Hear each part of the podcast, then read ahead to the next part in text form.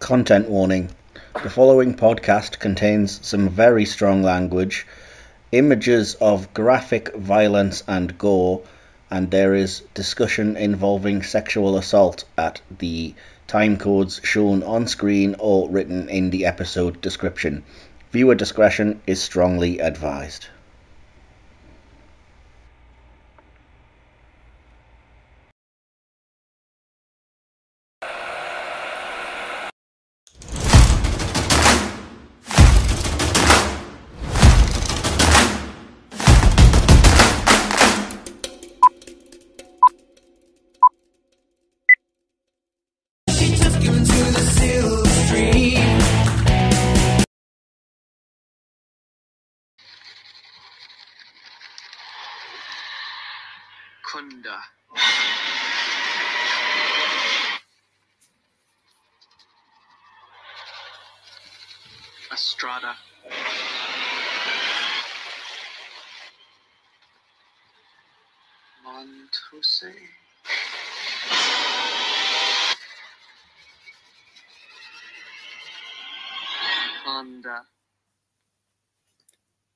Hello there, cultists, and welcome to another episode of the Silver Screen Podcast.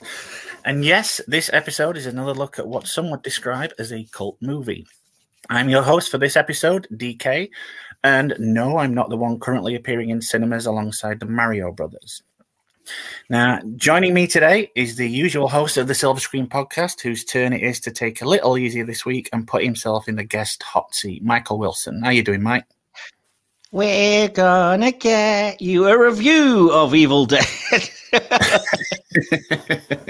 How you doing? You all right, fella? I'm doing all right, yeah, man. I'm uh, glad be happy to talk all things uh, horrific as usual. Brilliant. Now, also joining us today is, for regular listeners, the now de facto third member of the Silver Screen Triumvirate, Sandra Eavenson. How are you doing, Sandy? I will rip your soul out, Daddy. I'm doing good. that was the most in, unintentionally sinister because you just sounded so sweet with it because you just couldn't commit to being nasty that I was like, that is sinister as heck. Yeah, that uh, it might have been unintentionally sinister. My my anal gland kind of snapped a little. Just don't start seeing the really extreme stuff that comes up later in the movie because oh, That was very. You see, the thing is now you've played that recording. We are the the podcast is actually cursed, so that Yeah. explains it. Oh. we've unleashed something. DK, it's in here with us. Thank God. Thank goodness it's across the pond. no, it's here digitally. It's like that movie host. John Lennon famously once said, Life is what happens to you while you're busy making other plans, though the original quote can be traced back to Allen Saunders, just for the pedantic out there. And that's definitely something we can attest to here on the podcast. Our first cult episode last year was intended to be a semi regular feature with plans for two or three episodes under our belt by this point. But as is the way of such things, that was not to be. Those of you who are returning listeners will know that the first couple of months this year got off to a shaky start with plans going awry. As it stands, the only other episode under our cult banner so far was the Christmas special last year, where we took a look at the Joe Dante classic Gremlins. And if you haven't had time to check that out, please do. That episode, it's not just for Christmas. However, our ability to survive depends on our ability to adapt. And here we are at the show. We've had to do our fair share of adapting in recent times. So while you may have heard us refer to those other movie titles in our upcoming sections, they have been postponed. But rest assured, they will be coming eventually. You may just have to wait a little longer for them. In the meantime, we've got an extra couple lined up for you lucky people. The first of which is the one you're listening to now, in which we'll be taking a good look at Fred Alvarez's 2013 remake slash reboot slash requel, Evil Dead. Just I in do, I time. do believe it's I, I do believe it's Fede Alvarez, but I love that you just called him Fred. Fred. Fred. That's what he's getting from me. Just in time for Evil Dead Rise, which is hitting cinemas this weekend. Now, yes, it is. Before we go any further, I've got to ask because I didn't do so on the Gremlins episode with you, Mike, and this is the first time on a cult episode for you, Sandy. If I had to put either of you on the spot, what would you consider your all-time favorite cult movie? and I'm going to go to you first, Sandy. My all-time favorite cult movie. Like I'm actually drawing a blank. Like not even one movie is coming to me of all. Just a moment ago when I said I have like many wishes for movies, and then they're just like all drawing a blank. Yeah, we were like, "Is there any movies you wanted to do next year?" And you said, "Was I've forgotten the name of any movie ever made." Yeah. What is film? and that's exactly what happened to me right now. I definitely know mine now. Now it's coming Go to on. my head. We'll, no- we'll, we'll come back to you, Sandy. What's yours, mate? Okay. Mine, mine is definitely 1980s Flash Gordon. Oh, nice. Yeah, Freeze, you bloody bastards. yeah, I'm looking forward to that episode. yeah. I, don't- know if you do. You want me to pick something else because that kind of gives the game away for when we record that. No, Episode? no. Ju- You know, for, for you for you people out there, we do have a Flash Gordon episode coming up later this year, and uh, yeah, Mike will be on that. So I am looking forward to that extremely. I should say I, w- I wanted to pick one of the Star Trek movies, but I wouldn't necessarily call those cult, and people would just fully expect me to do that. Uh, well, you could if you said, "Oh, I like Star Trek 5. Yeah, no.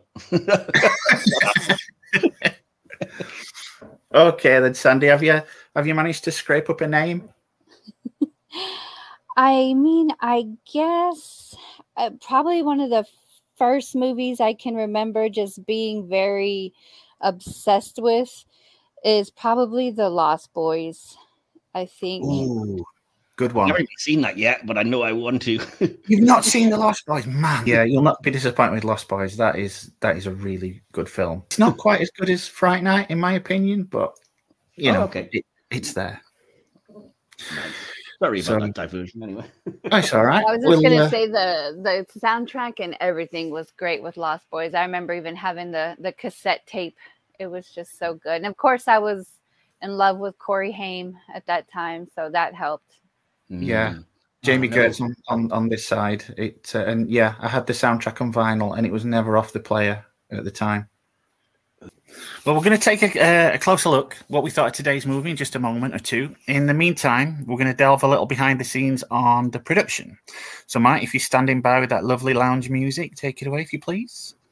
I am. I've tried to pick something that would fit the sort of horror theme of the Evil Dead.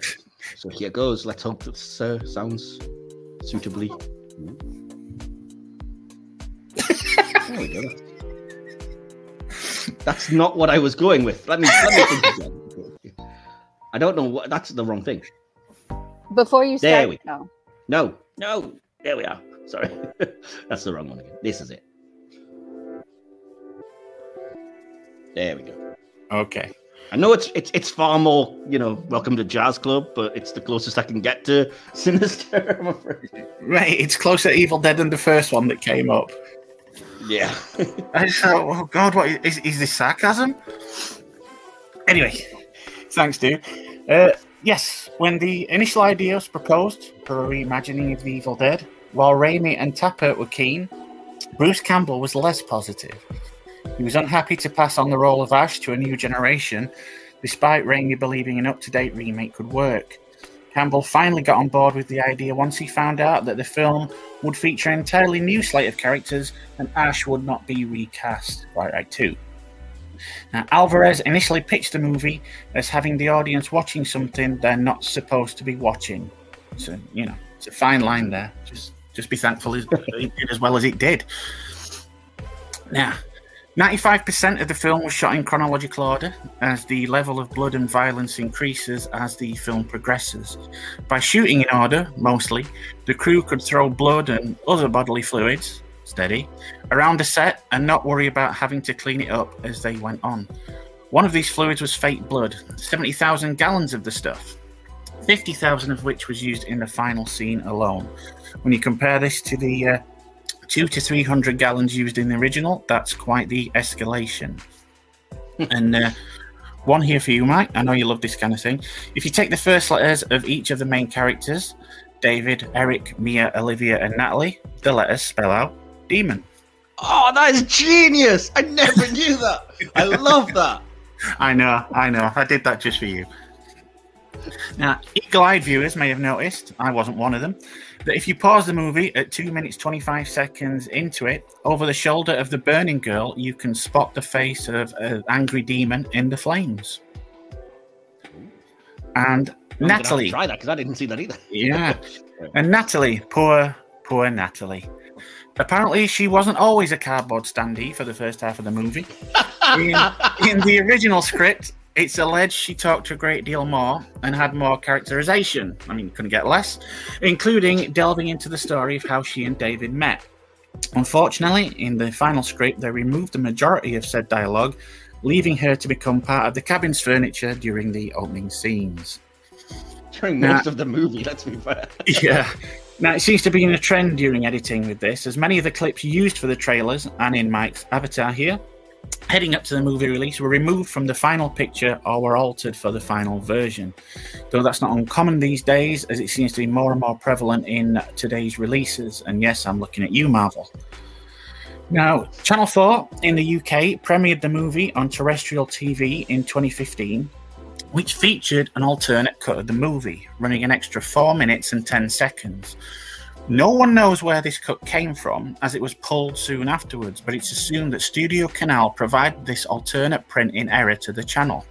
And as Mike knows all too well, tracking this version down can be problematic. It does. It does exist though. You can get it, but it's got to be like Finnish import or something. Yeah, there is another extended cut of the movie, which could be the one that you're talking about, which includes six Oh, okay. minutes, uh, which was re- originally removed to achieve an R rating.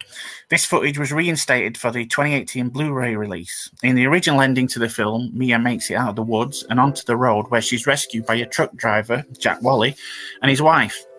On the way to the hospital, she would have opened her eyes to reveal she was a, in quotes, deadite before the film cut to black. This scene is one of those removed, but apparently it's been restored in the extended cut. Yeah, I have seen that scene. It's not that obvious. It kind of it, it's very ambiguously ended in that it just has Mia open her eyes and then a kind of ominous music sting, but she certainly doesn't look full deadite. It's just I think it's there if you want to believe like it's not over, she's still possessed, but Yeah, and speaking of endings, originally the plan for the post-credit stinger had Mia meeting Ash from the original movies, thus making it a sequel, like uh, Shyamalan's Split, rather than a continuity reboot. Alas, this never happened, and while spoilers, Ash does indeed get a post-credits cameo, it doesn't uh, feature in any context of the movie itself. Despite this, Alvarez claims that the movie is a direct relation to the originals. In an interview that took place in 2018, Alvarez stated, It continues the first one. The coincidences and events between the first film and mine are not coincidences, but more like dark fate created by the evil book. Ash's car is still there, rusting away. the word So- evil should be associated with dark fate ever since that Terminator movie. so, what are your thoughts with regards to that, Mike? Yeah, I've always been kind of back and forth like with this. I kind of I always saw it as a sequel because of the presence of Ash in the post credit scene and because the credits leading up to that plays dialogue from the first Evil Dead. But I've had this conversation with you. I'm um, I'm an idiot, so I forgot that the the name of the book in the first Evil Dead was Naturom Demonto, which is what they use here in the remake. Um, because I just know it as Necronomicon Ex Mortis, which apparently as I've read, is something that they started calling it in Evil Dead 2 alongside the other name, then retconned from that point onwards. So Army of Darkness, Ash vs. Evil Dead, the video games and everything refer to it as the Necronomicon Ex Mortis, uh, and not the Naturom Demonto, though that is technically speaking the original The Evil Dead's correct name. Um, but like I said to you, I don't think you can still claim it's the same book because there's no face on the front of it. It's the most Well, iconic part. Yeah, I mean, I mean, some are getting around. I've, I've been, you know, as I was studying this, I mean, some are getting around the book issue by stating it enforces the theory that they take place in the same continuity. But because when Ash Hmm. attempted to burn the Necronomicon in the original, it didn't burn, just like it didn't here, and instead, Yeah. I don't know, it transformed much like the Darkhold, I guess. And But I think- also in the Army of Darkness, there were three books. But then he said, well, that book is actually a decoy, but it's like all muddled. But it's the possibility that there's more than one book.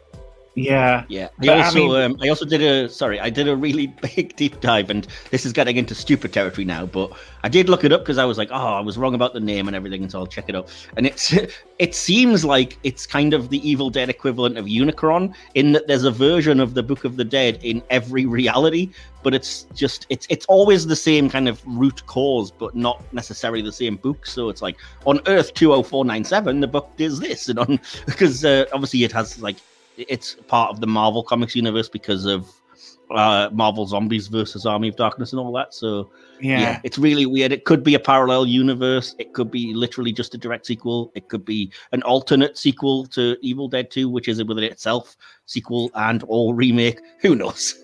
I mean, it's, it's good to think of it, but y it does reach a point sometimes where you think you, you've reached multiverse of madness levels of cope in attempting to explain it away after the fact, if you know what I mean. I mean, Quite fitting for a Sam Raimi property, though. Right? yeah.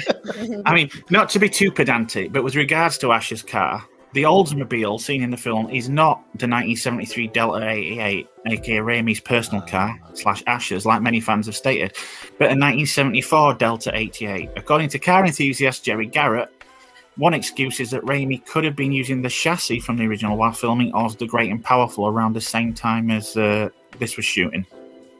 So, I mean, you would really have to look to, to dispute that. But I don't I did think entirely it was the same one. yeah, I mean, I don't entirely buy it. I mean, it does sound like a callback that Alvarez is attributing too much to to make it seem more important than it is. I mean, I could be wrong, but when you know, going back to our recent Prometheus episode, and if you if you haven't already, check that out. But studying the many statements Scott came up with for that movie, whatever you think of it, and now this, I'm just more and more convinced that many directors just really don't know what they're talking about a lot of the time. I mean, when it was originally in the can, prior to moving on to the Ash vs. Evil Dead TV series, Raimi, Tapert, and Campbell did state that this movie was within continuity of the original, with a plan to make Army of Darkness 2, calm down, Mike, uh, followed by a sequel to this one, and then one final movie with both Mia and Ash. Universal then passed on Army of Darkness 2, and in its pla- and in its place, we received the TV show. So it's looking that that'll never happen, obviously, especially with the sequel to the 2013 film being shelved, leaving leaving it in a state of limbo. Now, sequel was in development from the time of this release in 2013, but was stuck in development hell for almost a decade. Evil Dead Rise, which has just received its release, is instead a supposed sequel to the original Raimi movies set in the same continuity. That statement in itself seems to suggest that this one is no longer considered as being so, though no cast members, i.e., Ash, are slated to return. And uh, yeah, that's pretty much it. So that concludes our behind the scenes section for this episode. So, Mike, please drop that music like you drop a deadite with a boomstick. it is gone. It is gone like every one of the sad, pathetic teens in this movie who find themselves just disposable cardboard cutter. Yeah, it was it was understandable that Natalie would fire a nail gun into herself. I'd mistake her for a plank of wood as well. Yes, yes. She, uh, she would, I mean, they'll get into it. I mean, with regards to today's movie, I've, I've got to confess that despite being a big fan of the originals, I'd never seen this one, and I only sat down to watch it for this. Mike, you're very familiar with the movie, but what about you, Sandy? Had you seen this before it, it came up in the in the schedule? Um, I did. I saw it on purpose uh, before the show came out because I wanted to prepare myself for the show. It was the only movie I was missing. And at that time, I was very disappointed because I was expecting or hoping for um, the Evil Dead 1, 2, and 3 basically to do what Raimi was doing, but better. And in some ways they did, but it was missing some things, and, and we'll talk about that. Uh, but then um, I didn't really remember much of it, and I knew I needed to look at it from a fresh, uh, you know, filmmaking perspective, and so it was almost like seeing it with new eyes just uh, this past week. Cool. Well, we'll get specifics in a moment, but bearing in mind it is a remake of, a, well, you know, or a continuity reboot of a series of movies that began in the 80s, which themselves are considered classics, not to mention the requel aspect. Do either of you, obviously, it leads into it, uh, have any fond memories of the original films? Um, I do. I remember my aunt having it on in the background. Um, obviously, I was way too young to be watching that. I mean, she didn't know I was watching it, but uh, I think it's just again uh, harkening back to uh, a time in childhood where there's you know so much innocence and getting to see something that was that fantastic and kind of getting away with it. Um, that's mostly my memory. I don't remember a whole lot about the movies. Do you think he still holds up, or do you think a modern day reimagining was you know needed? Well, yes and no. I, I think it still holds up in that I enjoyed it a lot more watching it when I was older, but I thought it was hilarious, which obviously was not the intention of uh, Raimi. But um, so I, I, in that sense, yeah, a remake was made if it was to hold up as you know one of the scariest movies ever made. So in that sense, yes. Yeah. And how about you, Mike? I've got yeah, lots of memories with uh, with these movies, but I, don't want to take up too long. But I will say the I, I, used to be a total coward when it came to watching horror movies. So I remember um, when I started my film studies degree course, it was one of the ones that was talked about a lot in sort of the circles that I found myself hanging out with. And so I was like, I've got to watch it because everybody else has. But as you, I'm sure, will know, DK, it had a reputation because it was one of the original like banned video nasties in yeah. the UK here um, which made me expect something like really horrendous. Uh, so I was like, oh, steel myself, and I watched it one night, and much the same as Sandra, I was like, huh, okay, this is there's particular bad moments, obviously, that I'm sure we'll get into, but this is it's got a sense of kind of quirkiness and whimsy that it's hard to take, you know, too aggressively, violently scary or anything. Although I do think the original The Evil Dead is still pretty creepy and scary. Um, although by Evil Dead 2, it just goes full slapstick, but that's yeah. fun. I, I, prefer Evil Dead 2 in a way. Um, but yeah, the first Evil Dead I did watch, like I said, and then there was a a very weird situation. I was working at a cinema locally, and we had like a horror night for Halloween one night, which was literally through the night. Uh, and it was like four back to back movies starting at like 10 o'clock at night and going till seven o'clock the next morning, something like that. Um, and I decided to stick around and try to do that. And the first one I was fine with, which was Ring. Uh, the second movie was Evil Dead, and naturally, by the time it got to then, I was fast asleep. And I just remember waking up, and in my half awake state, all I could hear was Jack of clubs, four of hearts, two of diamonds. so now that scene is creepy as flip because, as you can imagine, you're in a half awake haze, having fallen completely asleep against your will, and all you hear is that, and then see that kind of creepy scene of uh, I can't remember who the character is, but um, yeah, with those kind of weird ping pong ball eyes and like, how can I get you? And I was like, okay, no thanks. I am. Uh, although it was slightly preferable to the fact that I fell asleep uh, after like t- 20 minutes into the next movie, which was Texas Chainsaw Massacre, and just woke up to half an hour of pure blood curdling screaming and chainsaw revving and was like, ah, shut up. but yeah.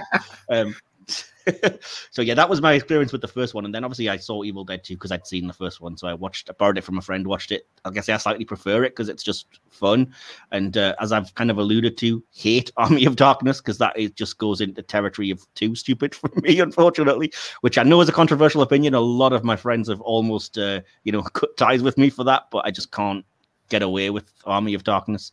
I think it, it, it softens everything in the universe just a bit too much, and it changes from horror to just stupidity, frankly, just full on comedy daftness. Uh, so yeah, and I have seen like like you said this movie a few times. I thought I'd only seen it like once, which was when I first bought the Blu-ray.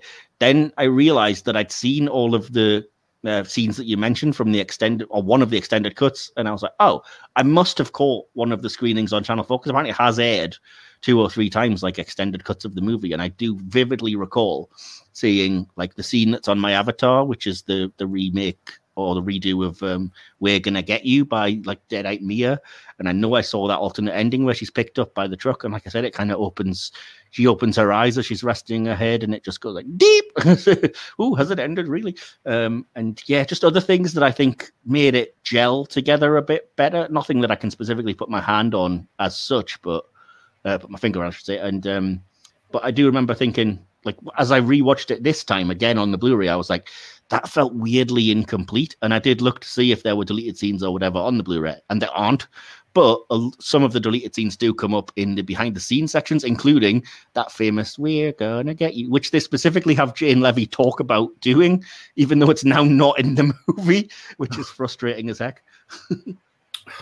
Well, I mean, we've seen other horror series remade and updated for modern audiences with uh, varying degrees of success, from Halloween to you know Nightmare on Elm Street. How do you think this one stands up alongside those? I, I don't want to say too much because it will get into what I'm saying on my review, but I do think as as a remake of that, which it kind of is, I like that they completely changed a lot of things. Like the analogs for characters are entirely different. You can still see what they were aiming with. Like Mia is the analog for Ash, and yet that is so different from anything that you expect. Um, and yeah, just the same with the other characters. They are all more or less the same stereotypes, but they've made they've switched it up enough gender role wise and uh, stuff like that. And I love, love, love the new wrinkle of uh, Mia's addiction being there because it gives you the metaphorical framework for everything. And as I think you mentioned, DK, it makes it a lot less egregious that these idiots don't just immediately leave the cabin at the first yeah. sign of trouble. So. Yeah. I mean, that, I mean that'll take. I mean, we'll we'll get into specifics now, really, and we'll you know obviously it'll flip back and forth as it does. So uh, you know, so from that we'll just go into the writing. So uh, you might as well carry on with that, Mike. What? Uh... Yeah, well, like I said, it's um, I, I, do love that this one, unlike the original, which doesn't do this, but it's something that I like in horror. Like I said, works on the metaphor level of. Um, I think I saw a an article by one of the horror uh, channels or, or websites that said deadites as heroin addiction. This is the metaphor of the movie, and it absolutely is. And I, I kind of love that. I love that, like the original Evil Dead doesn't it doesn't hurt it that it doesn't really work on a metaphor level, but I like films that do, like the original Dawn of the Dead. You know, it's zombies as consumerism, uh, yeah. uh, for example. So I kind of like when you can work in that area and viewing that this movie, sorry, a few times now with that in mind. It's really it's kind of awesome to me how much of it really does play into that. Um, which you know, I could, I could talk about a few different things, but certainly, I don't recall other than Army of Darkness, which, as I've mentioned, not a fan of. I don't recall it ever being the case that Deadites would copy a person before, and that they would face like an evil version of themselves. Uh, and I was like, well, that really plays into me of the idea of Mia is quote unquote her own worst enemy and this concept of you've got to face your inner demons in this case personified literally. Um, and i think that plays into the idea as well that i love of like making mia the main character a la ash but also the main antagonist which was a different character in the original movie because it is literally her fighting against this addiction and these demons even though it doesn't explicitly spend a long time you know dealing with that I think you can't deny that that undercurrent is there, and that is kind of the point of I think what they're trying to say.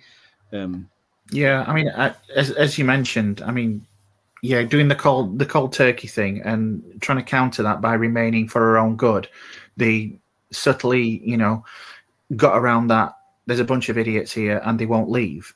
Uh, I do like that they played on that angle, and that the thing she saw could be because of a predicament and it's not you know oh patter on a hand oh you're just seeing things dear kind of thing and uh, yeah. yeah.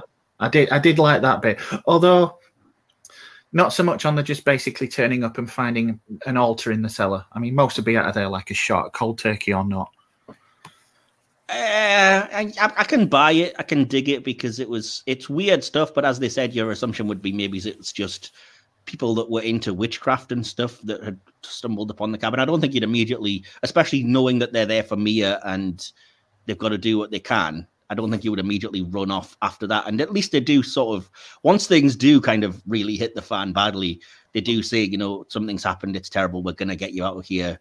And even when she scalds herself, they try to get her to a hospital. So it's not like they're, you know, immediately negligent. I just think I like that because, like I said, otherwise it would be a question of the moment there's the first hint of anything like that, you would think, "Nah, we're going." but now you can't have that because, like I said, I think it's clever that the film also mentions they've done this before, and Mia just quit straight away, and she'll try anything to to get you to leave. So Yeah. that's why why they had, like you said, it, it's better that they, that gives them the initial disbelief of like you're just overly sensitive. We we can't smell anything dying, other than you know they, they don't seem stupid or negligent as much when you discover the cellar full of dead animals, and you're like, really, guys. No. Nobody else smelled that. Come on. No, I mean it's, it's not played by idiocy as much as you know, as much as horror horror movies or other movies in Other, general. other than one character, which which we've kind of mentioned off, off air, which is like, come on, you open a book that consistently Yes. has written in what looks like blood. Do not read this. Yeah. Stop it. He is watching you. Don't read this. And your first thought is, hmm, Yeah. I'm going to rub this to see the unrevealed letters and read them out loud to Yeah. nobody. Harry, what a prick. I mean, I love books as much as the next person. But if I found a book in a cabin full of dead animals hung from the ceiling, it was wrapped in plastic and barbed fucking wire, that thing would remain wrapped in plastic and barbed wire. Exactly. The moment you have to get wire cutters to open it, and then you start seeing that sinister imagery, I'd be like, nope. Bye. Your curiosity would not get the better of you, though. You wouldn't just be. No, I mean, no. you wouldn't just like need to see No. what that was all no, about. not not if it looked like it's shown in the movie actually here. believe you'd It's- actually believe that they were that that it was an evil book and not just like something some crazy person wrapped up. Not If- necessarily, but like I said, look at the images that are in it. I wouldn't want to see any more of that. The moment it shows you the first like illustrations of people cutting off their face or burning themselves and stuff, I'd be like, well, I've had enough of this. I don't need to see any more from this. It's not just that he tried to look at the writing and then thought, nah, screw it. He traced it. Yeah. You know, I mean, this, Yeah, this because it had already been removed to be an idiot. Yeah, that's the thing. The fact that the specifically like every page he turned was a warning as well, and he still ignored not just one warning, but about seven that was like I said, it's like, do not do this, don't read from this book, walk away, please leave this book alone. Bad things will happen. He is watching you, and this guy's just like turn the page, turn the page. Who believes that really though? I think I'd actually start to after I actually asked my daughter because I made her watch it with me because it's very scary. Oh, you actually asked my terrible daughter, I said- parent. And the Parent of the Year award. Goes to. she's she's 25 she's fine. Um i asked her i was like would you open the book? You know would you have done that? And she said no like no way absolutely not. I was like you wouldn't have been curious. She goes well i would have been curious. She goes but i would have made someone else do it No, I'm sorry, but No, if I, if I'd have And found that in an altar, in an altar surrounded by dead things, I'd be like, nah, I ain't touching that. Yeah, that's the other thing they already said. It's oh, it's possibly people that are engaging in witchcraft. So your logical brain would be like, maybe it's a you know some kind of demonic witchcraft spell book or something. In which case, it's you still don't have any business looking at it and don't care. I'd immediately personally try and burn it. I mean, i can't say what i'd do i'd be so curious i'd probably be pompous enough to think that i could you know stop right before something bad happened Yeah. But having said that, Sandra, would you, if you did, you know, if you were stupid enough to reveal the letters that had already been removed by tracing and stuff, would you then read them out loud to nobody? okay no because i've seen the mummy we don't do that exactly. Yeah. See, this is, I, I like in the original, they had that recording, and, y- you know, Yes. he instantly got around this stupidity. I mean, by this point already, are we supposed to hate who I ended up calling Buried at Sea Eric? I think so, yes, because he has a Yes. tiny bit of a redemption arc. So I think right now we hate him, especially because, you know, with uh regards to David, he's just being such a prick, a whiny prick about the whole thing. Yeah. Yeah, but it, that's the weird part is that like he starts off being a whiny prick, and I'm with you. I've been like, oh, I don't like this guy, but then I found myself wondering, like, hang on, he's justifiably peeved because like David just did off and left them all. Then he's late turning up to his sister's blooming intervention, you know, cure a heroin addiction situation, and it's like he's kind of got reason to be annoyed. But then, as you said, when he starts being stupid with the the book and stuff, you're like, oh, this guy clearly is just a jerk. it's going into writing territory. Uh, sorry, into directing territory. But when it when it comes to that scene where he's trying to burn the book, the instant he hmm. appears on screen, he's framed in such a way that he looks like Chad Kroeger from Nickelback. And I just thought, I mean, you and really they say that a hate this hero could save. And I kept seeing Jared Leto through the whole thing. Oddly, Yeah. No, I just, I, I just, I, I, when I couldn't remember his name, I was writing down hippie at first, which felt weird because obviously he's not really. But yeah, I got there in the. I did read that But- he picked that look on purpose to give it more of an 80s vibe. Oh, okay, well, kind of figures, I suppose. I think the actor's name is Lou Taylor Pucci, if I'm not mistaking him for somebody else. I'm sure he's a really nice guy, but you know. As I said to you, uh, when it finally got to the point where he was, because he's already a jerk for doing that with the book and stuff, and then he's vehemently like attacking David for not killing his completely, you know, innocent in this case sister who hasn't done anything wrong, and it's because of him that she's ended up possessed anyway. And he's like, "Kill her, you coward!" whoa, whoa." And then when you know Natalie has done her pinhead cosplay, taken to the extreme, and starts attacking him, I'm like, "Yeah, good, kill him." Yeah. Dick. Yeah. it, it did. I don't know. It, I mean, the tagline was the most terrifying film you'll ever experience, and I, I just didn't get that. I was kind of angry. Oh, I did. No, really. Yeah, I've, I'm I've- kind of a horror wuss, so I think well, not not necessarily terrifying, but certainly the most extreme. Like even as I've been describing this film to people that haven't seen it, because we've I've been saying we're going to review it. I'm like, there's things in it that go too far, even for me, in terms of like the level of gore or some of the you know things that happen within the action or some of the dialogue, where I'm like, no, too far, too too much. And I did find it scary when on first watch, which you know that's the only time you can ever find something like this scary because when you know what's coming, who cares? Um, I think I'm not the sure point if of it's- Pride was more the gore, though. Yeah. They should have said the goriest movie you've ever seen, and they might have had a spot there. But I, personally, I was terrified, though. I, I was pretty scared.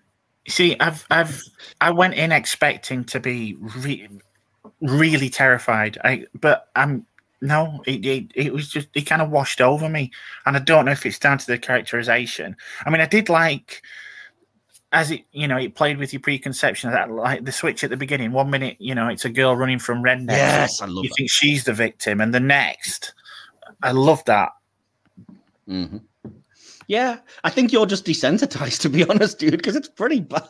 It, it, I, I was I was pondering this earlier. I, I don't know if it's because a I kind of grew up on horror, and b I play a lot of like kind of survival horror games where you're interacting with Ah, stuff. okay. So it, it kind of it's a very passive passive thing. I'd I'd love to watch a movie and actually be terrified, but so far it, it's not happened. And I kind of got my hopes up with you know what you were saying, and then I thought, oh, I'll go and look at some reviews, and everybody's saying, oh, I couldn't sleep at night after watching this, and I I I, I kept waiting for that moment that made me Mm. think, oh shit, and it, it never it never arrived. I mean, kind of to me, it, it tonally it felt a little inconsistent, as though it didn't exactly know which way it wanted to lean, and you know, as I said, the characterization was a little meh. So I don't know, I don't know. It's like you resisted. You resisted a little too much. You had to be along for the ride. Let it unsettle you. From that first Yeah, cut I mean- of roast beef, that ugly gray roast beef. Ugh. I will say, I mean, if you're watching this, if you're watching this movie in broad daylight, at like you know two in the afternoon on a random weekday or whatever, it's not going to have the same impact as if you put it on like ten o'clock at night in winter when it's you know pitch dark outside and you're on your own. It's going to naturally be scarier. These things do have an impact your actual environment and stuff. But I thought it was scary. Like I said, the first time I watched it. Um, and uh, because so many of the things in it are unexpected, because it doesn't just copy beat for beat exactly what happens in the original, and so I I don't know if I would use the word scary or just shocked. I think in a lot of the instances, because I was just like, "Oh, whoa, they're going there, they're doing this and this scene and that." And but yeah, I mean, were you not immediately shocked when um, Olivia, I think her name is, turns around and she's like chopped off half of her face?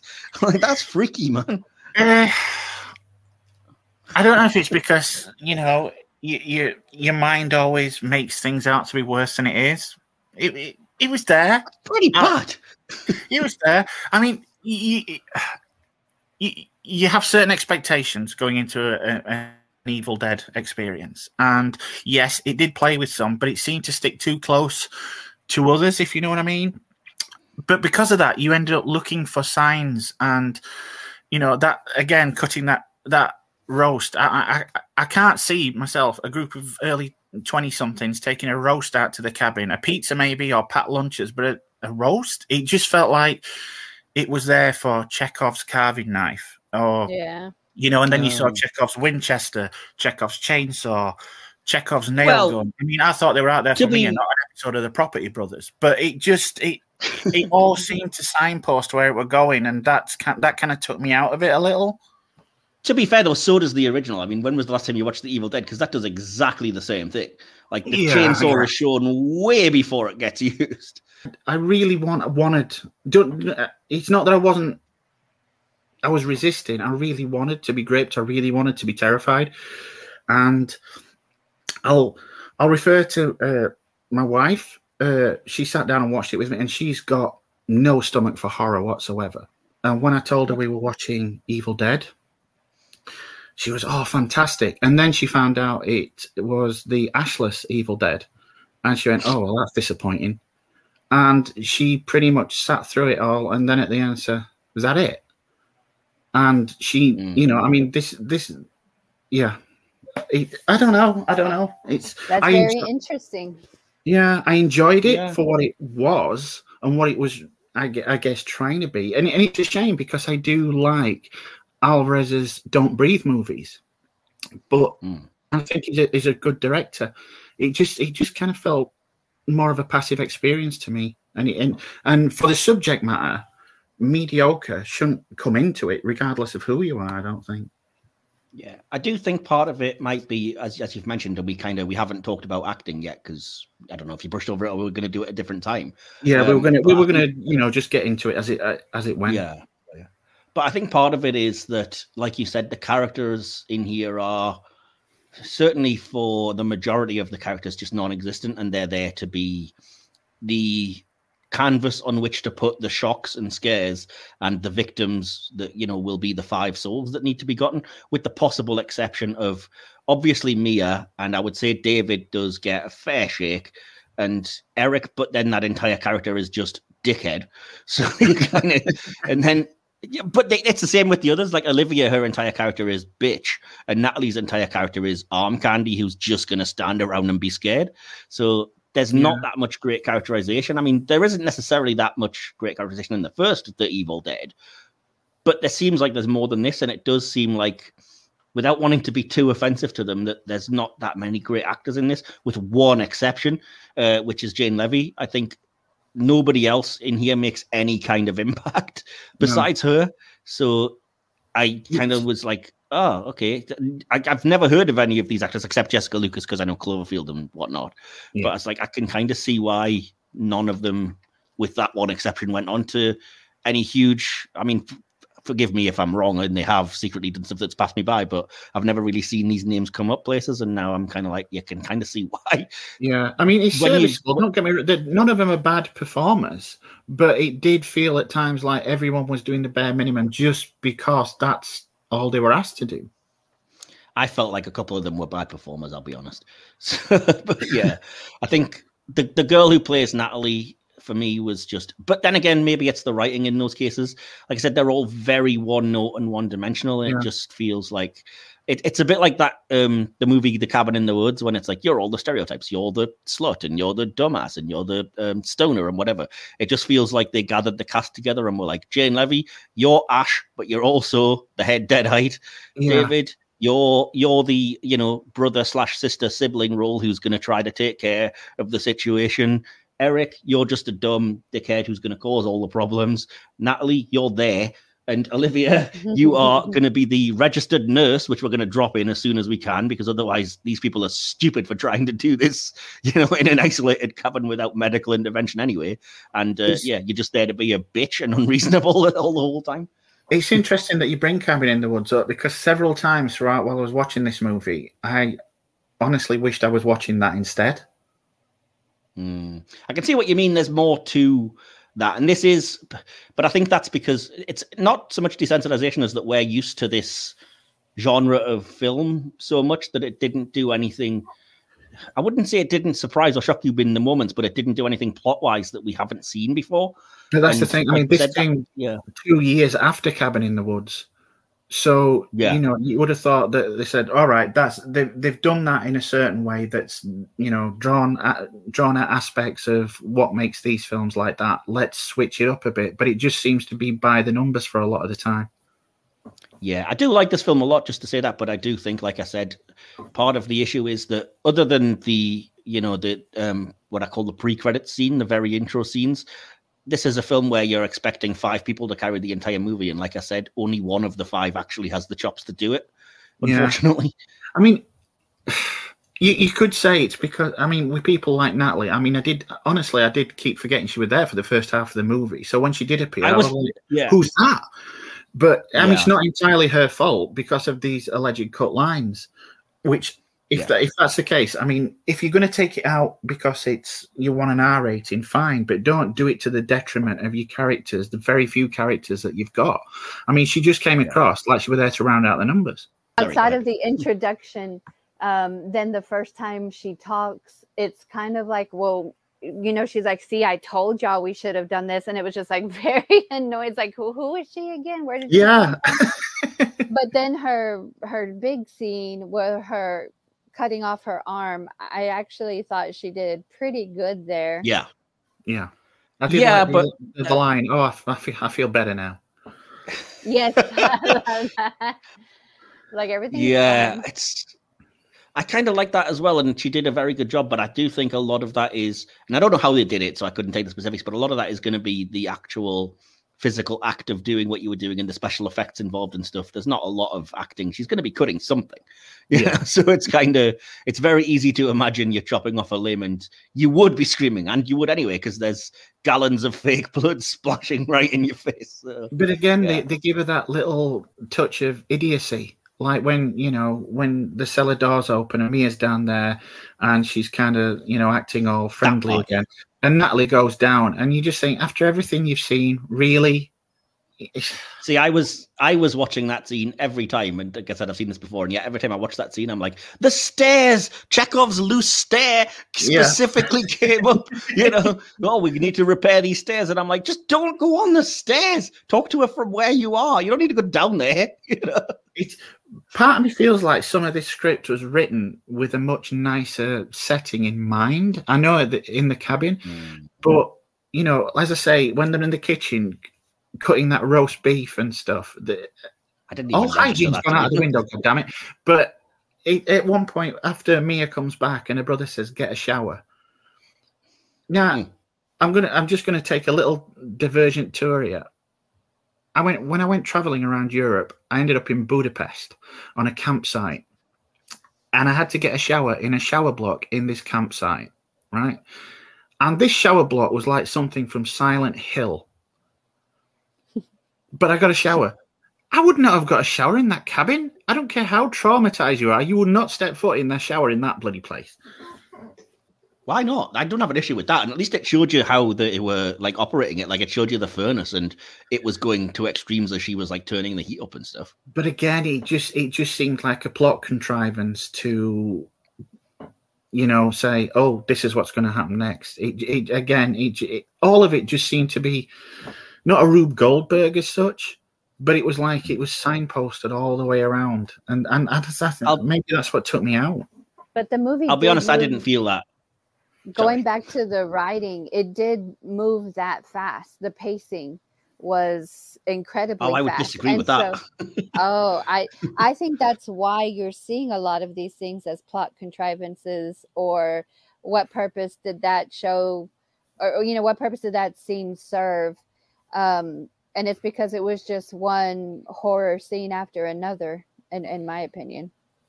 But hmm, I, I would agree. I would agree with you. Sorry, just to finish my thought, I would agree with you for the most part, but I do think it's noticeable now as I'm rewatching this, just how long Mia is gone from the film, and it's just like she is the central character. Okay, it's a weird kind of antagonist and protagonist situation, but when she's like in the cellar and it's just after Natalie has kind of attacked them, and then she's kind of done that horrible, horrific oh, why does my face hurt? And she's died. And then I'm like, from this point, it's a long time until you see Mia again. It's when David like goes back to get her, and I'm like, your central character really shouldn't be away from whatever story you're telling for this long. I mean, don't get me wrong. When when uh, uh, you know, shortly after the shit hit the fan and Mia started running, and when the figure comes up out of the water, that was a really good, kind of good scare. Mm. I like that. Yeah. And then it all just came to kind of slow down quite a lot. Yeah, at that point, I think it did. But I'm with um, Sandra, with you. That there's a lot of stuff that does seem fast paced, and a lot of the sort of kills and moments come from the moment, like at least when Olivia starts cutting herself to that point where it slows down. It does seem kind of relentless, and one thing after the next, and you know, facial dismemberment, and then this sort of what I probably I'm not supposed to find funny, but do when like Eric slips on the loose cut off skin and whacks himself on Uh, the toilet. And, yeah. uh, that's just yeah that and then right down to like you said natalie cutting off her hand which i kind of liked because i was like i don't know if i'd have the strength to do that and i like that she's intelligent enough to know oh, it's kind of like an infection. Also side note it was incredibly satisfying when she was squeezing the evil out of that thing. That was like a full-on pimple So popper video moment. Oh my god, that oh, was- so satisfying It was actually like her will because she was getting taken over, like her head was doing the whole snap thing and she Mm. was starting to drool and then she becomes aware all of a sudden it's it, uh, it's like she suppressed what was trying to take her over and then that's when she knew she had to cut the arm off to stop the spread as it were See, I I just read that as like as they were saying in the dialogue at the time, maybe it's like a virus or something.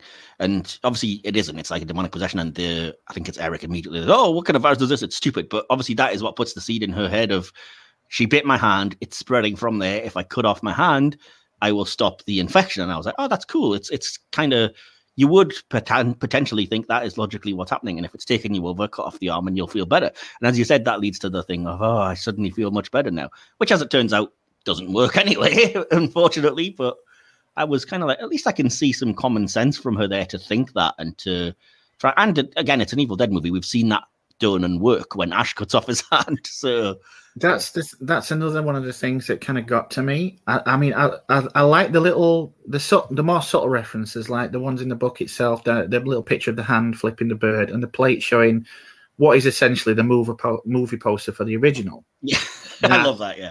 I felt like if those had been the only references, I would have enjoyed it more.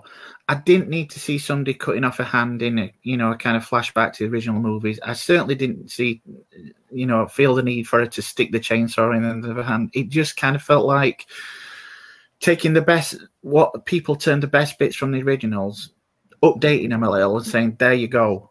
I mean, I, pre- I prefer the, the scenes where it feels like Alvarez was allowed to be himself and not beholden to what went before. And the, The irony is that I prefer the scenes where it's more movie. I mean, I do. I, do, I do like that scene where he's burying Mia and she's got that bag over her head, and yet she's still having that conversation with him. I thought that was uh, a really creepy scene. I did like that. I thought that was uh, that was really. I could have done with more of that and, and less of the, the pandering, as it were. Why do you hate me? You obviously do. You went away. I had to lie to mom. I had to say you were coming like you promised and you never turned up. Shut up! Shut up! See, that's great dialogue, though. I love that kind of shit. I'm all for that. Um, since we were kind of vaguely talking about writing, I kind of like that, and I like, I like that a lot more than the kind of cheap attempt that they did, like I mentioned with Natalie, where I was like, it's kind of horrifying when she turns back to herself and she's obviously at this point she's missing both arms. She's got a face full of nails, and she's like, "Why do I hurt? I'm dying. It's horrible." And I'm like, I don't need that. That just feels really cheap and exploitative. Whereas the stuff with Evil Mia trying to play on the character stuff that we know about her and David, I was like, "Ooh, I like this." Because it's kind of it's it's more imaginative than ah, let me suck your cock. Yeah, Which I was like, oh fuck off. I mean, I like- what mean? I like the fact that you actually saw the demon in this, as opposed to the zoom camera. You know, in the originals, that they actually had. well, the- did you? I mean, you you never really see anything other than Evil Well, Mia. Kinda, but it's it's still more than you you kind of had in the the first, you know, with the the zoom. Yeah, I get it, but I think that plays into, like I said, my sort of whole metaphor thing is that that is the face of the evil becomes literally Mia. Like that is even the abomination that rises after the five souls is the evil version of her. Um, yeah, I'll get into other stuff I'm sure later as we start talking, but yeah. Yeah, it's. Uh, I've got the the uh, the MacGyver slash A team in a barn scene. Let's modify this into a defibrillator. Can I just say this is such a weird nitpick, and I know it is, but considering what he was trying to do, he couldn't think to take the bag off her friggin' head first when he was actually using the defibrillator. I was like, she's still got the bag on her head. Come on. also, and I didn't mind it as such because it's a chance to see the incredibly attractive face of Jane Levy, but it was very convenient that once she's died, not only does it cure her deadite possession, but all the burns Yeah, that she she's has a herself just magically go. Yeah. Yeah, that's some Maybelline stuff going on right there. Going back to it, brings up what uh, while I was doing the re- uh, the research for behind the scenes, what some people have brought up uh, the five people problem. You know how it's supposed to have five people to have this demon to rise. Well, Uh, five souls. It doesn't say five souls, yeah. But a lot of people have pointed out that David was never actually possessed when he set fire to the cabin. So there was only four. Well, that It's depends. in 'cause a would be- deleted scene. Oh, okay.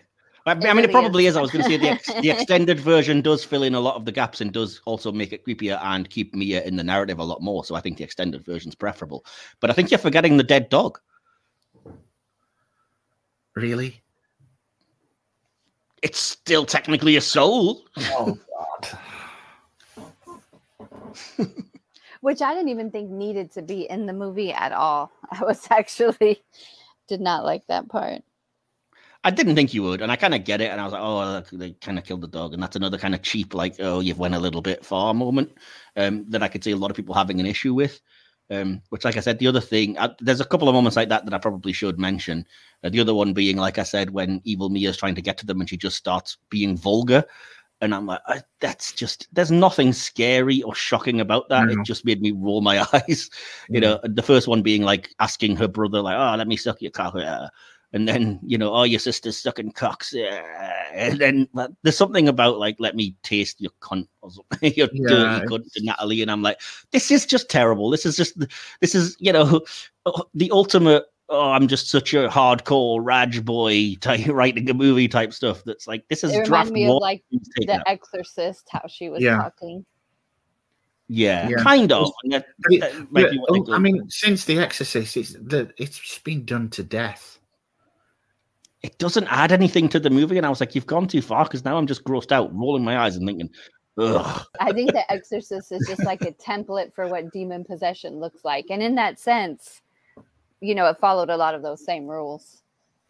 It just seemed daft to me because the demon had already shown that it's more than willing to do the fake out thing, which again is like a staple of the Evil Dead. And it makes more sense that it would try to lure them that way with like, what's happening? I'm down here and I'm hurting and what's going on? And you would naturally assume that the person checking on them would be like, ooh, they're cured they're themselves. What we've got to go check on them. But then all pretense of that is gone by the time you're like, yeah, I'm gonna swear. ah." It's like, well, clearly I'm never gonna fall for anything you say again now. yeah, it just felt weird. And uh, Yeah. the only the other thing for me that I wasn't I, I don't want to lead the conversation for you, but I felt like we should probably have a conversation about the tree scene.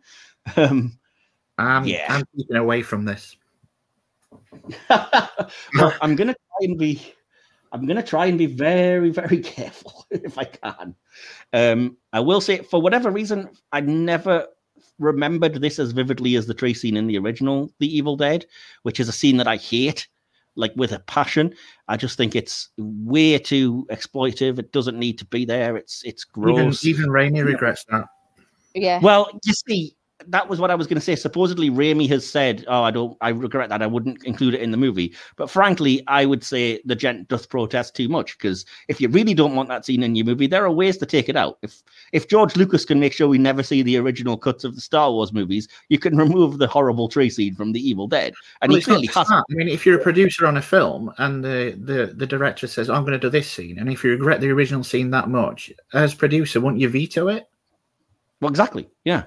Like I said, but even if it was like we shouldn't have done it and it shouldn't be in the film now, okay, so take it out. It doesn't, for me, really add anything, and it's horrible. It's what got it the kind of video nasty label anyway. But I was like, okay, I get that it's probably the iconic thing that people know from the movie, and so that's why this movie kind of I guess, centered in a way the story on it.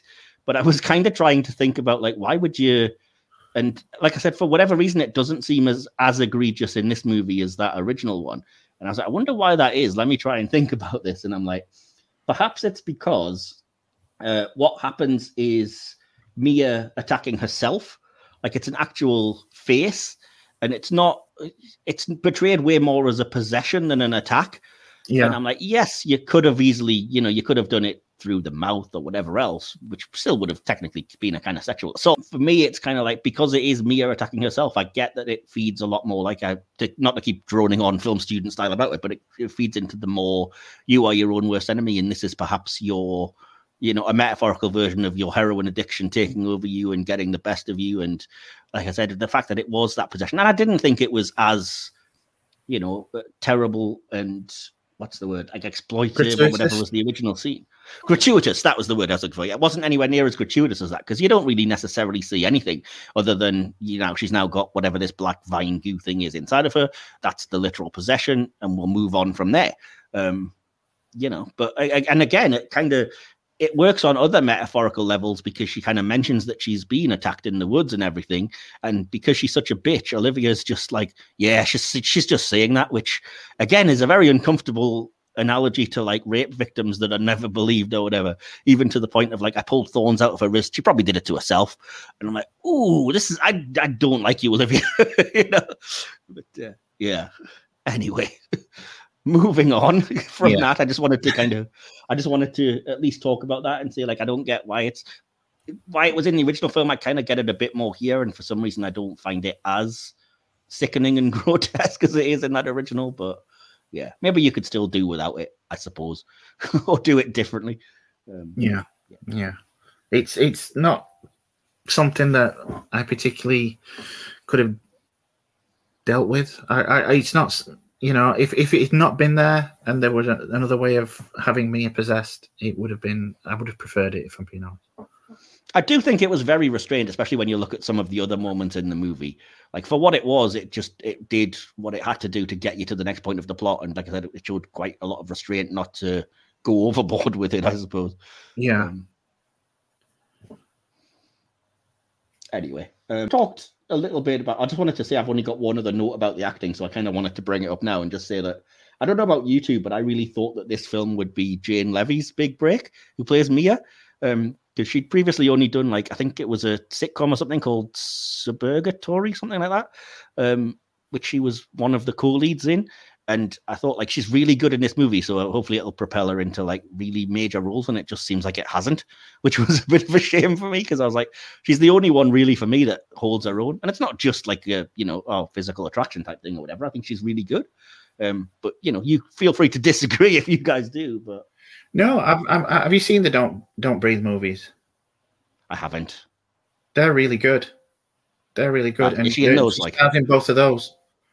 Ah, okay, fair enough. But again, you would you would think she would have been more of a breakout star than than you know a couple more films by Alvarez. Yeah, that's what I mean. That's like kind of, especially when you look at what the original films did for Bruce Campbell, which is she's kind of the analog of here. And it's like, oh, she didn't really. And I was just making notes on her performance, and I was like, there's so little to everybody else's like one dimensional thing. And yet she's got like incredibly expressive eyes. And when you think of what she's got to do, she's got to do a range of performance that is from like loud and screaming to quiet and like victimized, quiet and sinister. You know, she's got to go from victim to survivor, like kick ass final girl. She's got to be between both good and evil, obviously. And I'm like, she does a lot in this movie. She had a, she had like a good range in this. Yeah, Yeah, absolutely. And she's good at it all. I mean, she's terrifying as the creepy deadite moment, even though the main scene was kind of cut. She's entirely believable as Mia. You feel really sorry for her. Um, even though, yeah, like I said, you, you necessarily wouldn't know knowing she's an addict and she's tried it before and whatnot. It's weird that you then feel really sympathetic towards her because you're kind of we all have our own inner demons, and that's what I mean. It, it working on that level makes you think I feel for her. I kind of wanted to get through it and conquer this and uh, so that makes the ending even more triumphant when the like evil version of her is like ah you pathetic junkie and she says i'm sick of this could have done without her ripping her hand off 127 hours style but that's that's neither here nor there yeah. It would have been nice had she had some I'm gonna, I'm not gonna, I'm not gonna be, you know, nasty to the actors and say she had some decent actors to back her up. I can't really say if they were decent or not because I do, just don't think they were given the material in Yeah. which to shine. Eric and and I'm having a f- claw for my my spots here. Um, Eric and David had a pretty good scene when they were talking about um, when when Eric was kind of finished drawing the parallels to the book and saying, "Yeah, I think I'm the one that did this," and you know they had a scene where uh David's in denial and Eric's convincing him and telling him exactly what has to be done to stop all of this and just him working so hard to convince David of what's going on was a pretty well acted scene between those two guys. There were tears, um, you know, is very upset, very distraught. This is kind of the moment where Eric gets uh, kind of turns the tide, his mini redemption arc that I mentioned earlier, because all of a sudden he's you know saying we have to end this we have to end this right now we can't just wait till morning and leave wait for the you know the creek to go down um and, and that that actually was a well acted scene they did have the material in that moment But it, it, it just seemed very few and far between to me. true true and and that's because there my opinion was that the pacing was going so fast that there was you know then we moved straight to the action Yeah, I think you're probably right because it is only a 90 minute movie as well. So there's not a lot of time to get into characterization.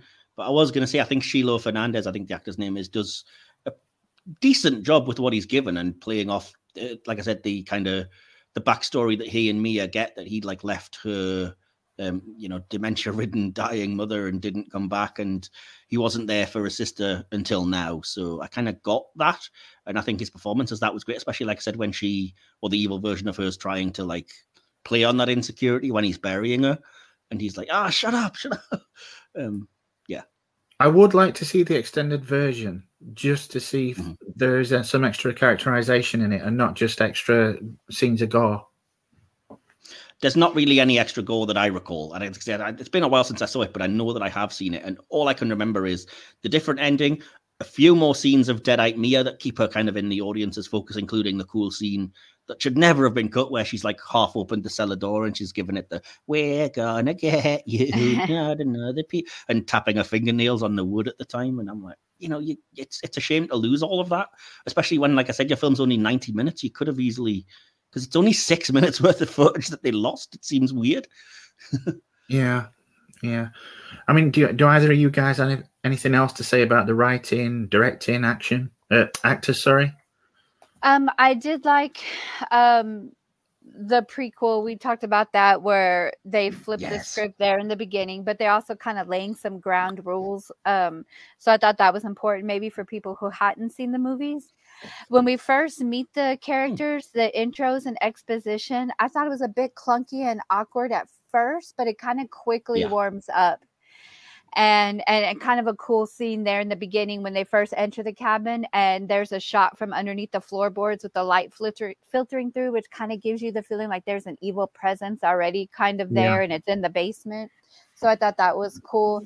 I did like the pics as exposition um, when she goes into the room um, and, and there was the exposition got a bit clunky again there when she was talking about their mother.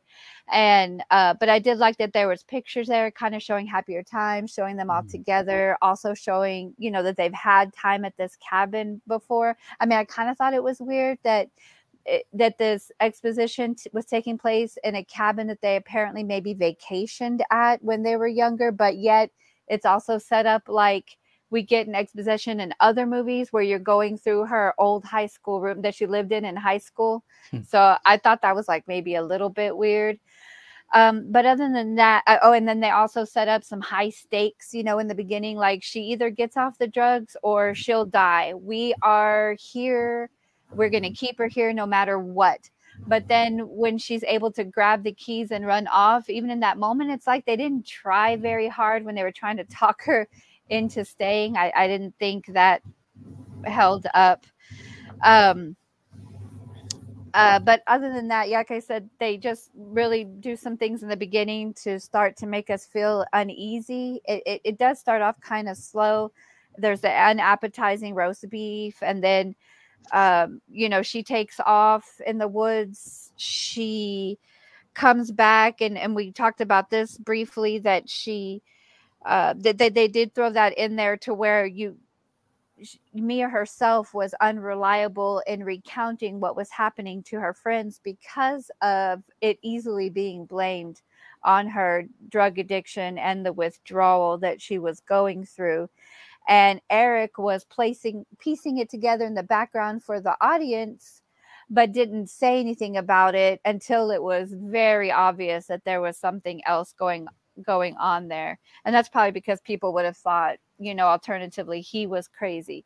But it started off slow and then the pace picks up and then i thought it was just kind of nonstop after that. So as far as the writing for me, the pacing, um, the way it was ramped up, I thought was interesting. And then uh, you probably read this in the, the behind the scenes stuff, but that the the film was actually sought uh, shot in sequential order because mm. of all the blood that they yeah.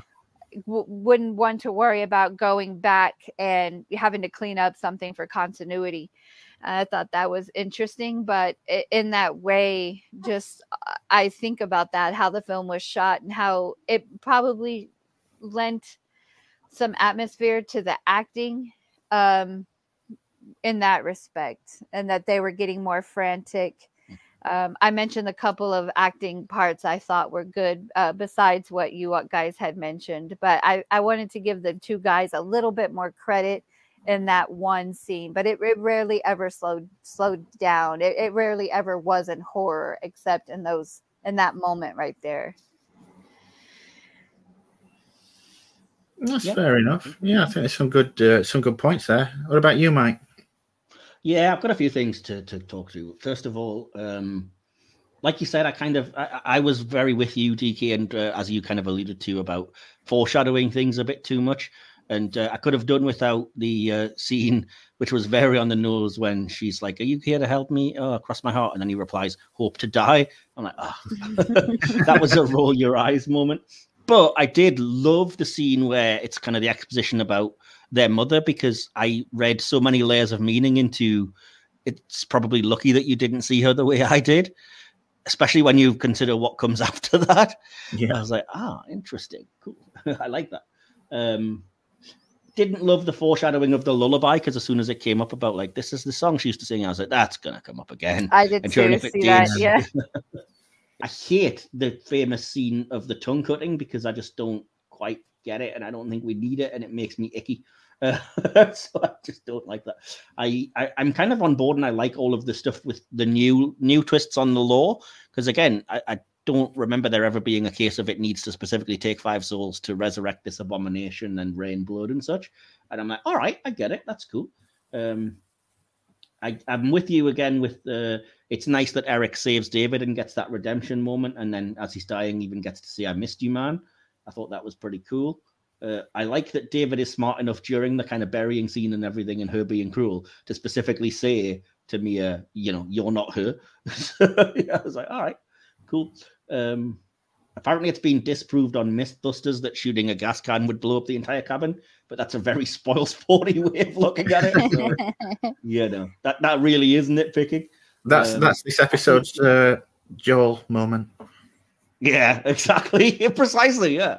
Um, I, I kind of liked that it was it was doing the Raimi thing, introducing things like the chainsaw, and I was like, if you doubted that Mia is the Ash of this movie, by the time she picks up the chainsaw and stuff at the end, and it's clear she's the final girl, and then she loses a hand, I was like, all right, I get it now. Like, you know, you couldn't make it any more obvious. Um, yeah, and I, when I Eric really runs, the...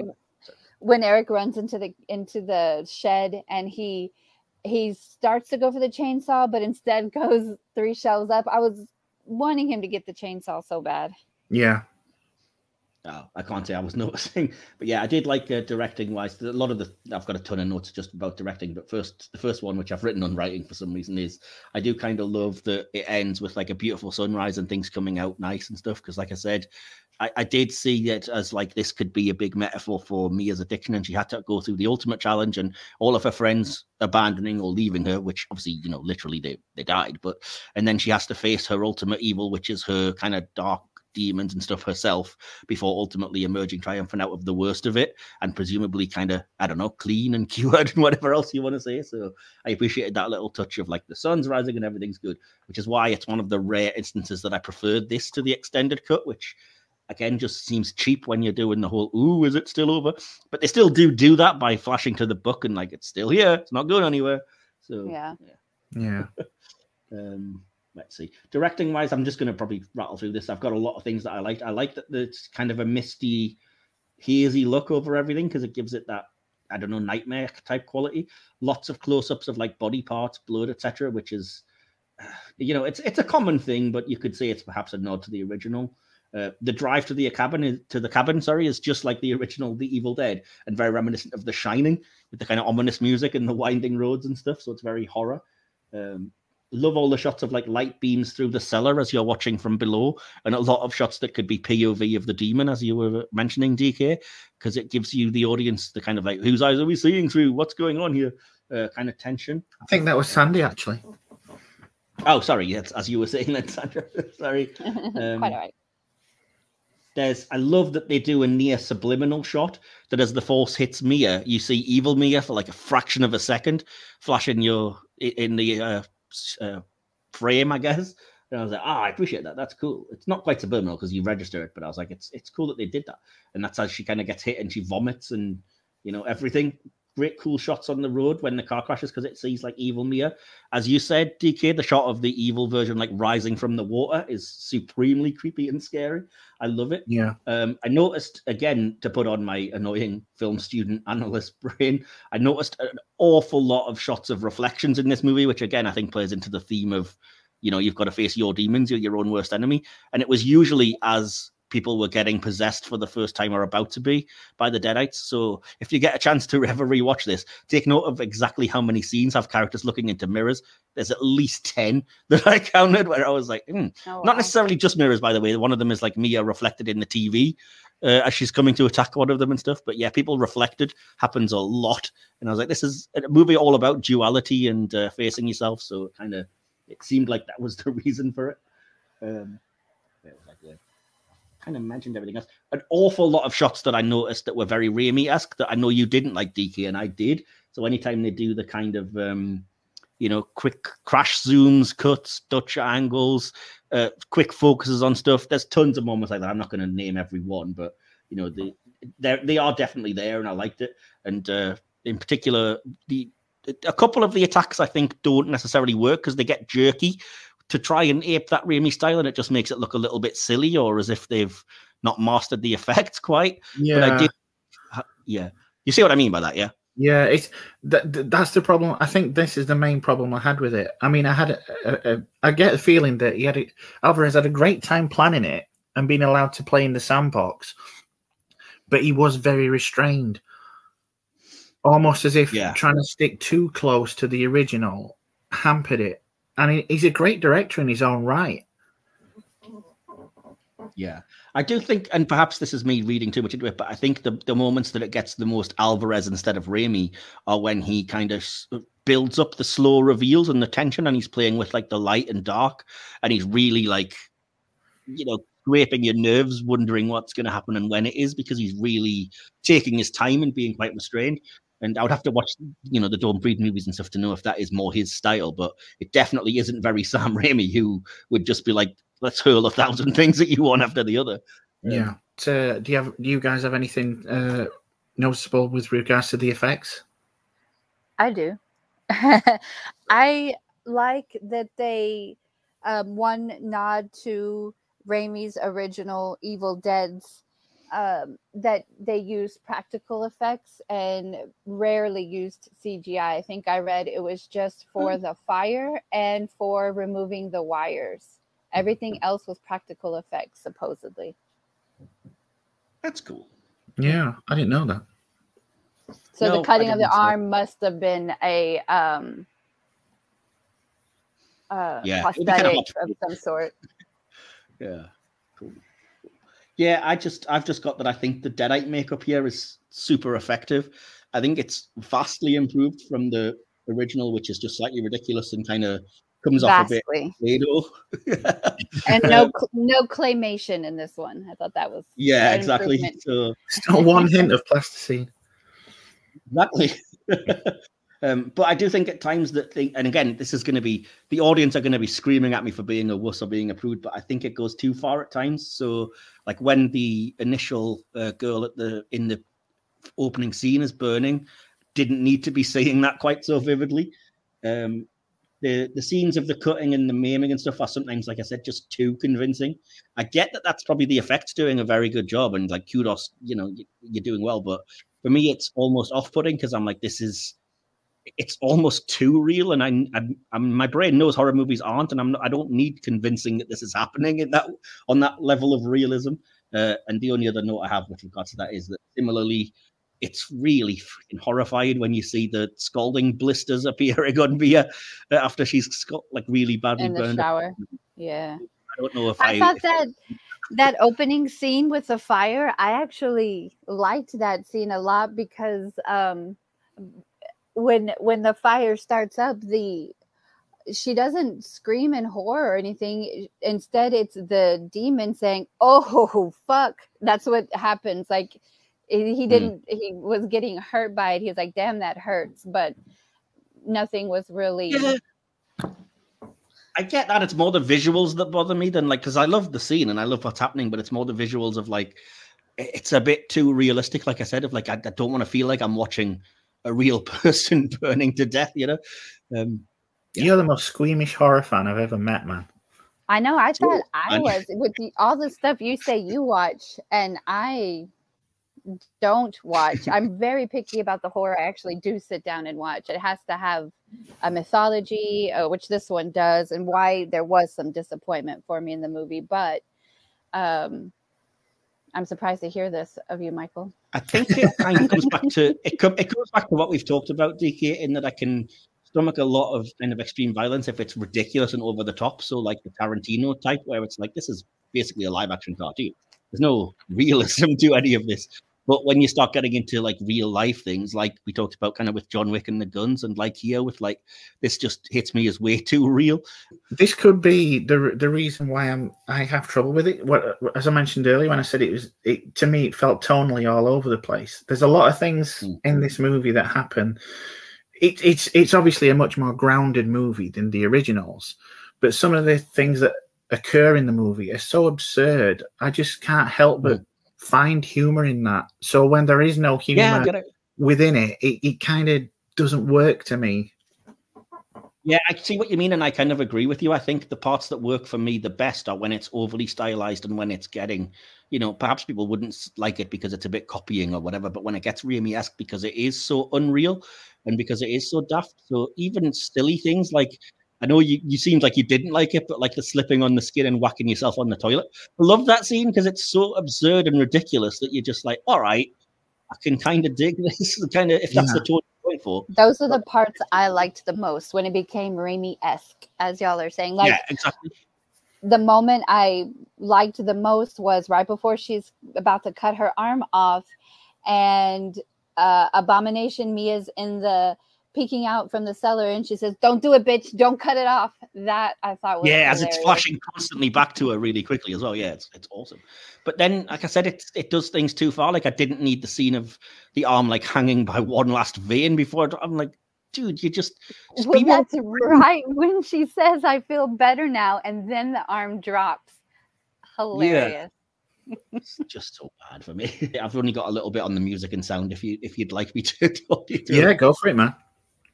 Um, I just think the music does something that I kind of hate in horror movies, which is the false jump scare build, as I Yeah. call it, which is it's every it's constant, and when you notice it, you can't not notice it, and it's a constant like uh groan inducing moment when it just goes like and then you expect something, and it's just like, "Hi, it's me behind you, your friend," and you're like, Ugh, "Does anybody So- fall for this?" Some of felt, yeah, some of the soundtrack felt a little too corny, like it was trying to hark back to the, the franchise roots, but it Hmm. didn't ever feel to me like it belonged in this movie. It it felt like it belonged in something from the fifties a lot of the time. Yeah, music wise, it felt incredibly generic. Like Fede Alvarez had basically picked, you know, royalty free horror film music Yeah, example and just pasted it in. You know, I did like I did like the little touch of the little snippets uh, of dialogue as you know Yes. Douche Eric's reading the book. I thought that was really good, really well done. yeah. I don't know if you noticed, but there are scenes as well where, because I love the echo effect they put on the voice, but they actually specifically, especially when she's saying the same lines, they layer in the original The Evil Dead Yeah, audio as Mia's yeah, talking. pick up on that. Um, yeah, so the most noticeable one is the uh, "You're all going to die tonight." And I was like, "Oh, I recognize that line so vividly that I can hear the original, like low in the mix there as you're saying it." Yeah, exactly. it means it's that time again. I'm uh, I'm going to go around, ask your favorite character, moment, or scene or line from the film, and uh, then before we get to conclusions, we'll have a look and see what the audience had to say, if anything. so first of all, we'll go for favorite character. So on this, we'll start with uh, with Sandy, then Mike, and finally myself. So who's your uh, favorite character in this, Sandy, and why? My favorite character, going to go with an obvious one again, is Mia, just because she um, goes through so much in the movie, but then also ends up being the heroine, ultimate survivor of the movie. Uh, just lots of strong scenes to be in.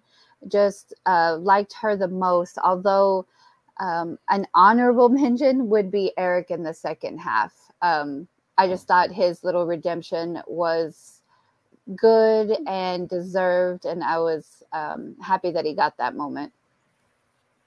That's fair enough. And and you, Mike? Uh, yeah, I'm, I'm going to be equally obvious in saying Mia because, as I've mentioned, I, I, I've already talked about how good the acting performance is and how much you feel for that character. I really sort of I went along completely with her glorious rise to like kick-ass final girl. Um, I found her weirdly sympathetic and likable, like I said, and I know there's not that many characters, but the only other character I would even say is warranting consideration personally would be David. But yeah, I went with Mia because it's kind of her movie ultimately. Yeah, I'd, again, I'm gonna have to agree. Uh, it's pretty much Mia because other than Mia, they're all pretty forgettable to me. So it's either Mia or that guy in the post-credit scene, whatever his name is. And uh, your favorite uh, scene? What's your favorite scene, Sandy? My favorite scene, it actually was um, a scene that we've talked about many times. Her cutting off her arm there in the kitchen. It was very much reminiscent of the original Evil Dead, um, although uh, Bruce Campbell takes it a bit slapsticky there. But Mm. I liked that homage and um, her just kind of uh, cat calling from the cellar. I thought that was funny. I thought that was more of what I was hoping for in this remake. That feel um, I f- don't think was pervasive through the rest of the movie. I wish it was, and so that that was my favorite scene of the movie. Fair enough. And you, Mike? Uh, yeah, I, I will say I like most of the action scenes, like the attacks and the kills, at least to a point where some of them may- maybe go a bit far. Um, the thing that I almost considered, like I'd mentioned previously, was the scene where Evil Mia attacks uh, David in the cellar, and she goes full on flying at him, because probably because it is the most like Sam Raimi style. Um, what I'll have to give it to is the opening scene, which is kind of horrible for the rest of the movie and says a lot about that, but. I do really love that opening scene, the way that it starts just in the middle of action, instantly hooks you, and it's the interesting subversion of like the innocent girl and the people that you feel like is is torturing her, and then it completely flips that, as you said, to like no, she's the demon. Very um Buffy the Vampire Slayer's pilot episode type situation. so yeah, Nice one. I'm going to go with that uh, burying of Mia scene. Uh, speaking to uh, to Ah, David from the plastic bag, yeah, that's, that, it was one of the genuinely creepy bits in the movie for me. So yeah, I'm going to go with that one. And uh, favorite line, Sandy? My favorite line, I think, is um, what came from just because it made me actually laugh out loud in the movie was from the same my favorite scene when she says, you know, don't do it, you bitch, don't cut it off. And the way she says it, like that's just going to ruin her whole afternoon if she cuts off the arm. Yeah. what about you, Mike? Uh, well, because of my love of the original. Well, first of all, my choice would have been the "We're gonna get you." No, no, no, it's pee time to go to sleep. Except it's not in the movie anymore. Um, my choice was almost "You're all going to die tonight," but I was like, that's just the original movie nostalgia. So I'll try and pick one from here. And in the end, it's from the same scene as you, Sandra. But it it really made me laugh, and I think it's more the delivery when. Um, David's like patching up Natalie and uh, just says like everything's gonna be okay, you're fine. And Eric just chimes in with, "She just cut her fucking arm off. Does that sound fine?" Weirdly enough, mine's from that same scene as well, and it's just uh, I feel better now. Fair enough. Okay, so great stuff. So, as I said, before we go to the conclusions, uh, we'll take a look at the audience participation. And as usual, we asked our listeners and those on social media what they thought of the movie. And once again, the responses were a little thin on the ground.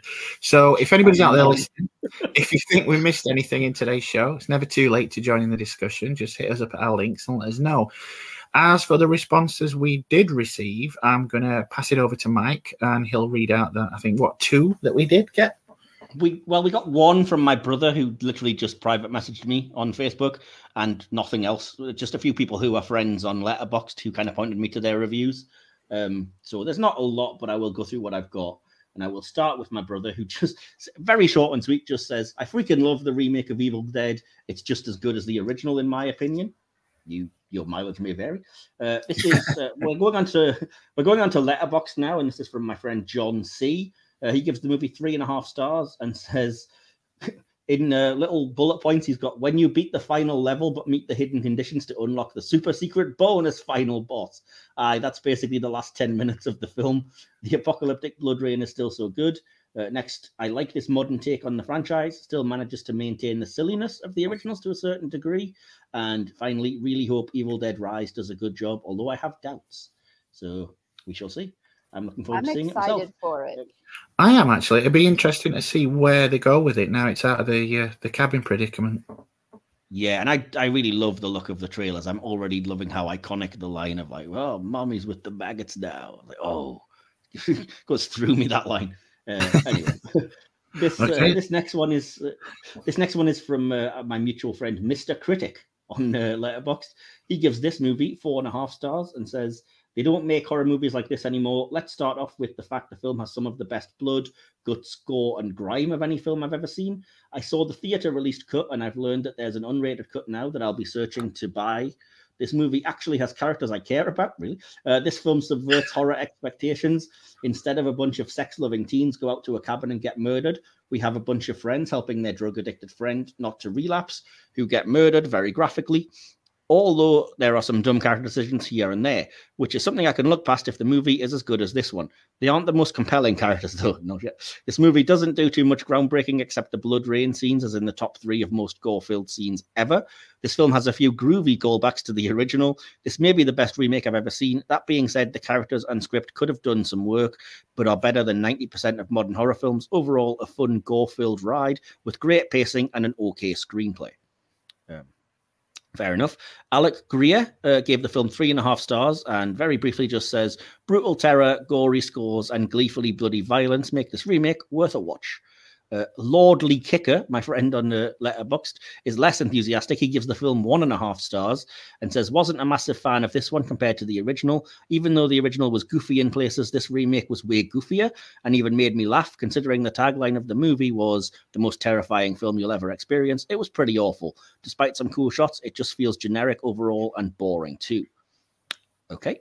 Uh, Alex Marzonia, my friend, gives it four stars and literally just says good twists on the lore. And that's it. That's all we've got for uh, audience feedback this week.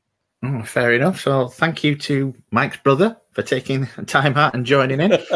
Uh, So please, come on, dudes, if you're out there listening, join in. We we really do appreciate it when people join in. It's always nice to hear varied thoughts.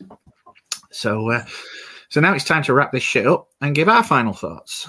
And as we did with the favorite moment, etc., we'll go around, beginning with Sandy, followed by Mike and myself. So, Sandy, if you could kindly give us your closing thoughts and score out of five for Evil Dead 2013. All right. So when I first wanted to see this movie, again, I was really wanting more of the Evil Dead reprise with just a modernized look and feel to it. I was fine with them using, you know, all new characters and kind of changing up the story a bit. So I was initially disappointed when I first saw it, except for a few little scenes where I thought that we got more of the feel from the original movie without it being too over the top silly. I was okay with them leaving out a lot of the slapstick stuff. But putting my own feelings aside about it and looking at what the film was trying to do, which was capture more of Sam Raimi and Bruce Campbell's original vision as far as their filmmaking, um, using all the blood. I think in uh, Evil Dead 2013, something uh, different accounts have anywhere between 50 to 70,000 gallons of blood used for the film compared to the anywhere between 1,000 to 1,500 gallons of blood used in the original film.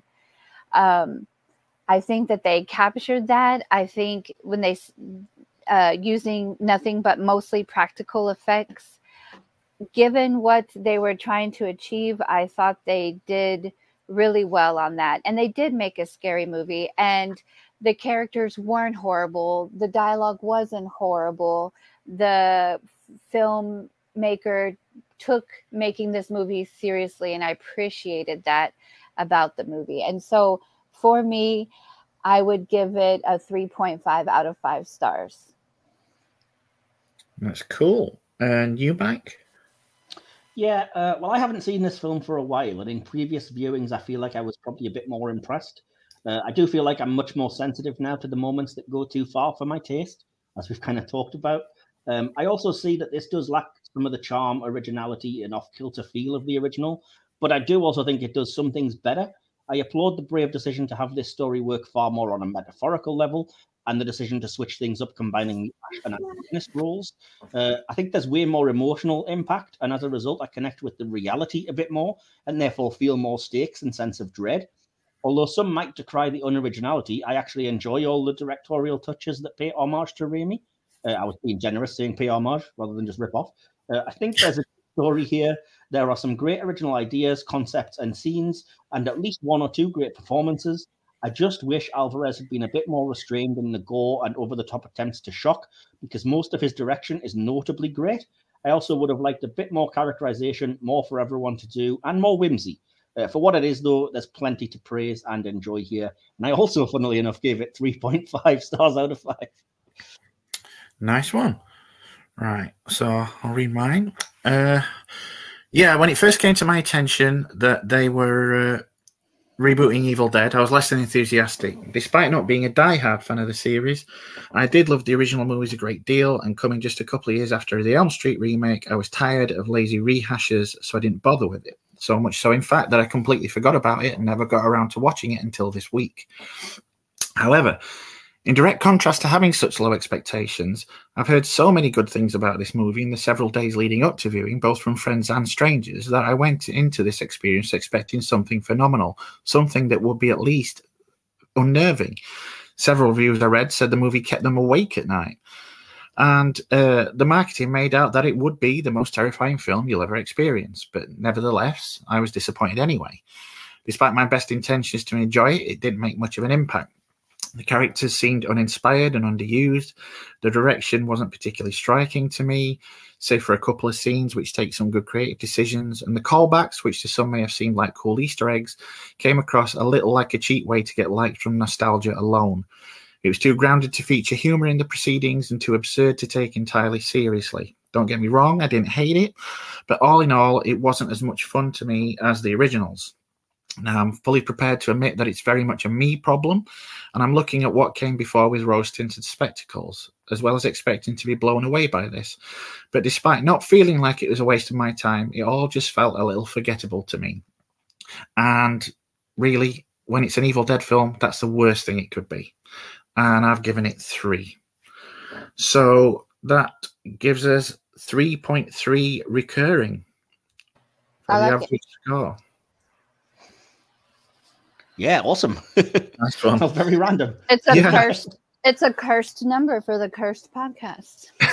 I know, right? What if, what if it had been six point six six, which is Oh. virtually it's halfway there. that would have been good, considering we only got up to five. But Yeah. so, uh, so there you have it. Once again, you've heard our thoughts. Do you agree? Disagree? Let us know on YouTube or social media. Links are in the description. If you have anything you'd like to share, then uh, don't hate, hesitate to get in touch. Uh, all that's left is to thank my fellow survivors. Sandy, did you enjoy your time today? Yeah, I made it. Yes. Well, thank you once again for lending some credibility to this thing. Is there uh, anywhere online the listeners can find you?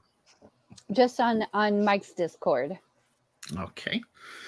And what about you? How was it for you, Mike? Anything you need to get the word out anywhere? No, not really. Just uh, I've had a really good time. Sorry, I talked a little bit too much. I think at times over over Sandra in particular. I Uh, think I we was both. just I think passionate. Sandra had to fight to get through. Yeah, I'm just passionate about the movie because I do quite enjoy it, and I do obviously as a film that I own, it is something I enjoyed watching and, and trying to break down a bit. so, but uh, yeah, but no, I enjoyed rewatching it, and I enjoyed doing the podcast, and I thought you you've done a fantastic job hosting this week. Oh, cheers, mate.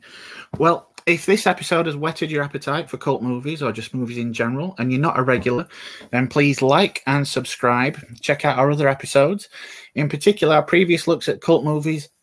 The Adventures of Buckaroo Banzai and Gremlins. Uh, both are still available on YouTube, or if you prefer audio only, wherever you get your podcasts, it will be there.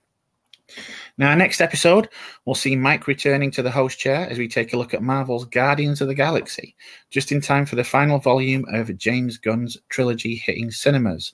We'll then be following that up with a look at James Cameron's 1984 sci fi classic, The Terminator. And uh, Will will be back on that one joining us, which we're looking forward to.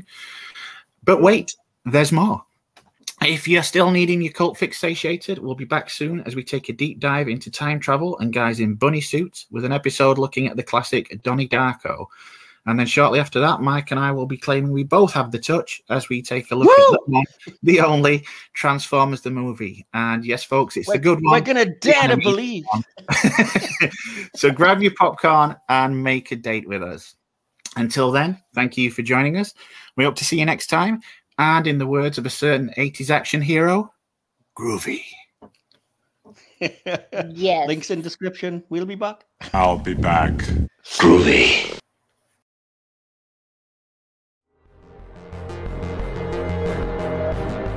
Been listening to the Silver Screen Podcast, hosted by Michael Wilson and DK. Created, produced, and edited by Michael Wilson.